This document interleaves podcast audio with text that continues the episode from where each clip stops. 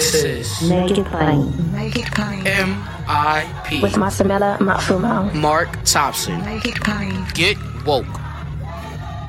The legends are true. Overwhelming power! Sauce of destiny. Yes!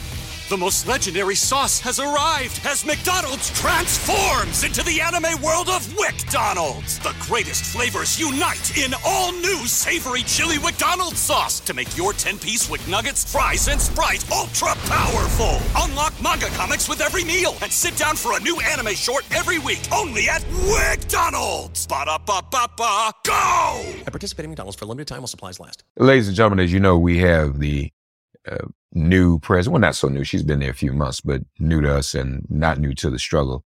President and Director Counsel of the NAACP Legal Defense Fund. That would be our dear sister Janai Nelson. But in talking to Janae, ran across a really interesting story on the uh, on the blog uh, at NAACPLDF.org and wanted to talk to the author and because it, really is a great piece. First of all, let me let you know she's a senior staff writer at the Legal Defense Fund. When I tell you the title of this piece, you'll know why we wanted to talk, why this audience would want to hear from her. How woke, how the word woke went from black uh, to bad. And we have senior staff writer Ashina Robinson here with us. Dear sister, welcome to Make It Plain. Thank you. Thank you so much for having me. All right, it's a pleasure to have you. So when um when this show Make It Plain was on Sirius XM radio, we were on in the evenings. Um, and then we moved to a morning show in 2017. So it's been over five years now in, in, in, in February 2017. And so we coined, I mean, woke was out there, but we actually, for this show, and we kind of kept it, coined the hashtag get woke. Now, when we said it, everybody was fun, everybody liked it, it was a good thing. But since that time, as you know, and that's what your article is about, the, the, the term woke has become pejorative and, and negative. Uh, kind of like, unfortunately, the word uh, uh, hotep, which simply used to mean peace. Now that's become a bad word, but but but woke. Talk to us about that and and how that happened. The other thing too that that is fascinating, you know all about woke, uh, folks. She's got a timeline of the use of the terminology historically and what it has meant. Well, why don't we start there? Uh, uh, how did that word come to be, and how far back do we go with the word woke? Certainly. And so, as I'm sure you know, right, Black people are just kind of like a font of creativity, especially when it comes to like language and slang. So, uh, we can't necessarily say we found the ultimate, ultimate original first use of woke in the way it's used today. But what we can say for sure is that it's been used in the Black community, in the Black American community for several decades going back, as far back as at least the 1920s, right? And so Marcus Garvey, who, you know, if you're familiar with kind of Pan Africanism and just the struggle for civil rights, um, when he was starting his agitation, you know, for Black people around the world, for members of the Black diaspora to kind of understand themselves as Black people and kind of reclaim their full humanity and, and, and all that type of stuff, their full power, his kind of his word that he used to push them. And there's a book that was published in the 1920s that kind of like captures a lot of what he said. His he he called for the global black diaspora to wake up, wake up, right? And continuing from then over the decades, this word in the concept, in in in the in the sense of understanding where you come from as black people, taking back your power as black people, it showed up continually through the decades, right? So in the 19, late 1930s, as um one of the the the experts that I interviewed for my piece, Michael Harriot, um let me know there was a blues mu- musician, a Black American blues musician. He was his name was uh, Huddie Ledbetter, but he was known as Leadbelly. He wrote a song about a group of black boys who were falsely ac- accused of raping a white woman in Alabama, in Scottsboro, Alabama. The song is called Scottsboro Boys. And it's all about the, the story, right? The story of these boys and how they basically got caught, caught up in this false accusation because they were in the South in this time. Um, and at the end of the song, he gives like a spoken word and he was like, I, I wrote this song so people can know, like, stay woke, stay woke down there when you go down to Alabama, right? And one of the most brilliant pieces, uh, not the most brilliant pieces, but one of the most poignant um, findings in writing this piece um, was this article by this Black American writer, William Melvin Kelley, um, from 1962. It's an essay that came in the New York Times, and the title was If You're Woke, You Dig It. And this is 1962. And the piece again confronts this exact same phenomenon that we are seeing and that I was was trying to unpack today in 2022. He's writing about this this this pattern of black people coming up with language, coming up with slang, coming up with cool, you know, just how black people are and how white people eventually catch catch wind of it, appropriate it, start using it, and invariably when they start using it, they start dulling or or, or misconstruing or flattening the full meaning of it. And by the time they start using it, black people kind of lose, you know, lose their luster for this word. And so the word takes on kind of this new life that is so far removed from the people it um it it it, it was originated from. But what I think is really interesting is how how those words are not only not only taken away, but how they start being used against black people, against the very people who originated them. So, and, and thank you for that that history. Um, it it's it's interesting, and this is not to me the most uh, revolutionary word in our vocabulary. It's, it's one of the words. Um, w- why do you think that, especially in this day and age, this one particular word has become such a threat to our enemies? so what I pinpointed in you know my my research for this piece and talking to those who I spoke to including um this one writer from Okayplayer. His name is Elijah Watson.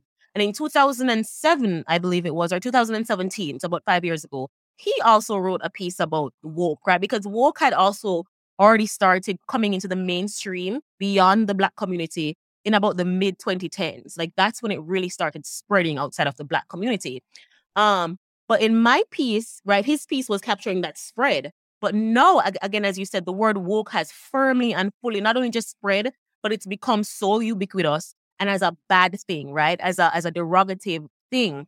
And to me, what our finding, what the timeline shows me that is that 2019, 1619 project, right? A project grounded on understanding the full the full scope of black people's involvement in this country from its founding and how the treatment and the oppression of black people plays out in America today. Then 2020, where we had this nationwide and even global racial reckoning, where people were taking to the streets in response to the horrific murders, continuing murders of Black people that has happened, you know, for years and years and years. But there was this kind of like tinderbox moment in 2020. There were massive protests. And again, part of the conversation there, which again was a breakthrough moment, was an understanding that this isn't just about this individual issue of police shooting Black people. This is about a larger structure of injustice, and we have to be aware of it to understand how to dismantle it. And something that was notable during that time, again, that was unique, is that for the first time in a while, a, a, a, a mass, a majority of non Black people were in agreement that, hey, Black Lives Matter, first of all, that had never happened before. And two, that they were seeking out, like proactively seeking out knowledge to better understand how this, this system of injustice, the structural racism that we talk about works.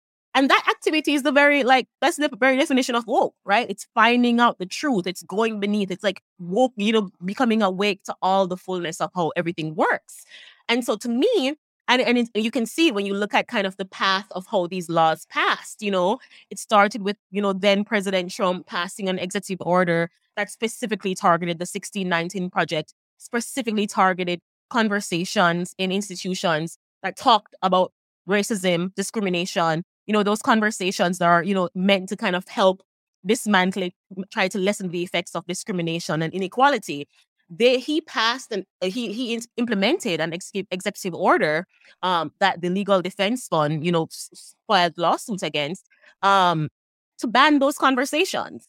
And after biden came into office one of his first acts was to rescind that eo but by that time across the country republican legislatures were following suit. They were passing these laws that were basically mimicked after that order which were banning certain conversation limiting, restricting, censoring specific conversations about race, racism, gender equality, and sexual identity.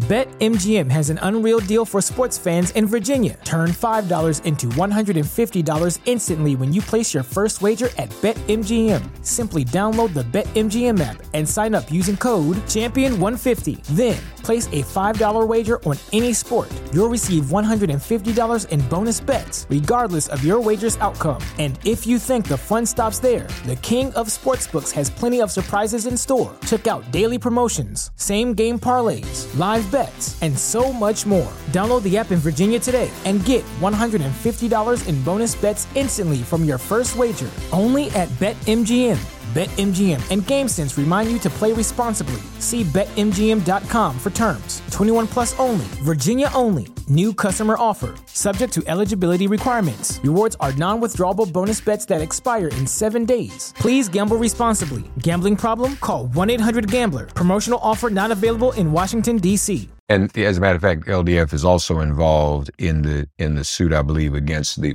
one at least one of those laws in Florida, right? The DeSantis, Yes. the stop. Okay. And the Florida law is almost one of the most egregious and one of the most transparent, right? And and this is from um Gov Governor Ron DeSantis's kind of like mind, where the their law is called Stop Woke. So it's very explicit in what this what, what it aims to do. And the bill itself, its provisions, right? It very, very stringently limits conversations, as I mentioned, about race, about structural racism, and in even the debates around this bill, where you know people showed up and testified against it, including you know Black Floridians, Black youth in in Florida, especially um, protested and said, no, this is going to harm what we're trying to do. We're trying to make our state less, you know, inequitable. We're trying to make it fairer. We're trying to make it less racist, less harmful to Black people. So we don't want this law. The law was passed, and the law was passed with this kind of conversation around we got to stop this wokeness. We got to stop this inclusion. We got to stop this conversation around structural ine- inequities, right? So it's very, very clear that this is a, a targeting targeting certain speech, and not only targeting certain speech, because in Florida, where most of our plaintiffs are black, you know, university professors who are the people who are most likely to be teaching courses about African American history and, and things of that nature, their speech is, is more likely to be chilled by this law called Stop Woke. How? Where are we? Are we making any progress on that suit? That was Yeah. recently filed, and I have to say to write. I, I'm a, I'm a writer, and so I write about our, our suits, but I, I don't file them. But we filed that recently, and we we are also seeking a preliminary injunction to um halt that while it works through the court. Well, knowing LDF the way I know it, and I'm sure the two of us could speculate. I'm, I mean, I'm sure this falls under First Amendment, uh, at the very least. And you know, we look at all these other things that are taking. They they don't. You, you're right. The 1619 project. They don't want us to have open and honest conversations um, about history, and and that is that's devastating. I mean, you, we're not living in a society where people are going to be educated uh, or learn anything if we can't have these kinds of discussions, are we? Exactly, and you're right. You you're right. It's it is devastating, and on, on uh, a number of levels, right? Uh, let's start with you know maybe the, the youngest. Say because a lot of these these laws target conversations in K through 12 classrooms. Imagine, and I'm you know it's not hard to imagine, and this has been the case for far too long. Black children, you know, brown children, you know, you know, non, no LGBTQI children, you know, um, indigenous children this is the type of law that's basically going further to erase them from the classroom, erase their lived experiences, erase their voices, erase their stories, their their communities' stories, the American stories. So it harms them.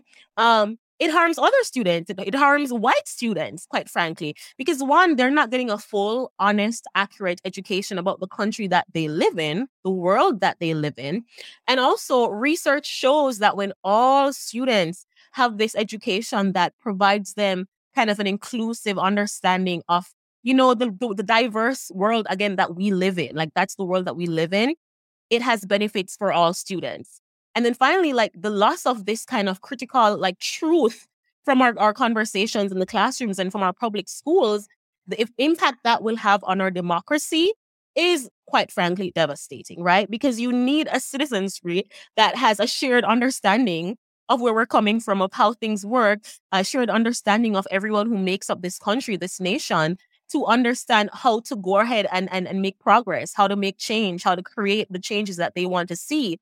But if you're hobbled by this lack of information, or a lot of times straight up lies, right? They're literally trying to rewrite history, rewrite these factual stories. Then that lack of information is going to make it virtually impossible for us to change those structures, for us to change those things that are like embedded in our systems.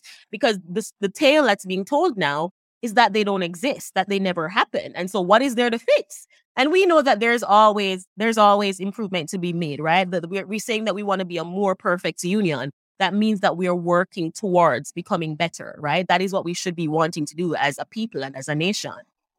You know, but it also pulls a cover off the real agenda. Otherwise, the, the legislation would have been stop CRT.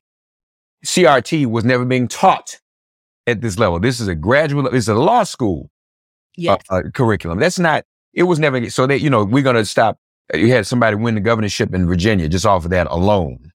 yes. So, but if, if it, it was CRT was, oh, why wouldn't you have a bill that says stop CRT? No, they use CRT to stop even whatever semblance of status quo.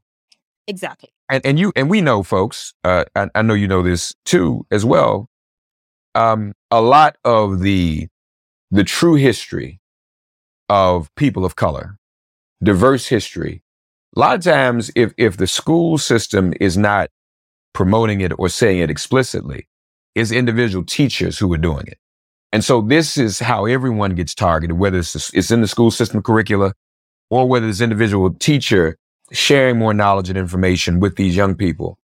This is a way to target everyone. It's not CRT. We don't want you to talk about even the basic fundamental things uh, when it comes to history, when it comes, even in Texas, Hillary Clinton ain't black, but they, I think they took out all the textbooks that had Hillary Clinton in the textbook. So you know, if they're taking her out, they're going to take out everything that we have just, just right now.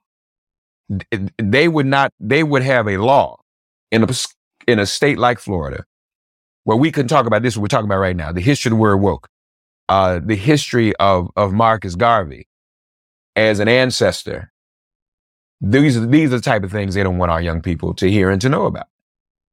Exactly. And you touch on something really, really important that it's this language game. They're using, they're playing with language. And a lot of it, again, is about, it's like political gamemanship, right? It's about political fear mongering, like what works to kind of get people fearful and, and, and, and, and respond from that way. And so it's a lot of clouding what they're actually talking about. You know, uh, Michael Harriot, again, who I interviewed for this piece, he said something really, really, I think, very, very um, um, telling in, in on my interviews with him. He said it's it's it's it's not as easy to say straight out as you're as you're alluding to as well. Like ban black people, like ban conversations of stop black people, right? That's a little bit harder to get away with. But when you can cover that with a label that you have built up to mean whatever you want it to mean, you use you pull CRT out of these legal textbooks from grad school and then you throw it in the into the national mainstream conversation and you make everybody feel like this is this terrifying thing that is just soaking into like kindergartens, which is absurd, right? But when you build this like fear mongering around these words and these labels, and then you put what you want to underneath that, then you're able to get away with murder, you know? And and and as you said, it's targeting, it's very individualized targeting with these broad restrictions. And one thing that makes it so so cruel is how harsh the punishments are. For example, Florida's stop woke law. If you know teachers are found to run, you know, run afoul of this law, they can be fired. They can lose their tenure. And you know how critical that is, you know, for tertiary level like uh, professors, you know. The schools, the schools will lose state funding. So they are using taxpayer money hostage to, to, to, to control the speech, right? So um yeah, it's it's actually pretty, pretty, pretty um terrible what what's happening right now. No, you, you're absolutely right. Uh, Say goodbye to your credit card rewards. Greedy corporate mega stores, led by Walmart and Target, are pushing for a law in Congress to take away your hard earned cash back and travel points to line their pockets. The Durbin Marshall credit card bill would enact harmful credit card routing mandates that would end credit card rewards as we know it. If you love your credit card rewards, tell your lawmakers hands off my rewards. Tell them to oppose the Durbin Marshall credit card bill.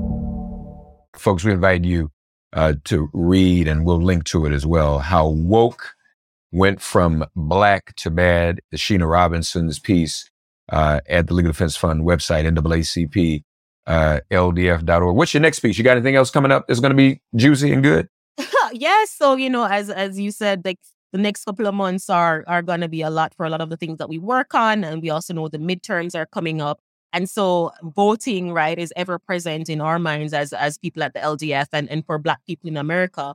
And the midterms already are are just gonna show a lot of what came up in the last couple of years in terms of like redistricting and, and gerrymandering and, and kind of this this conversations about you know who has the right to vote and whose right votes are valid and and so we're going to be talking about a lot of that in um, some upcoming pieces for our original content platform.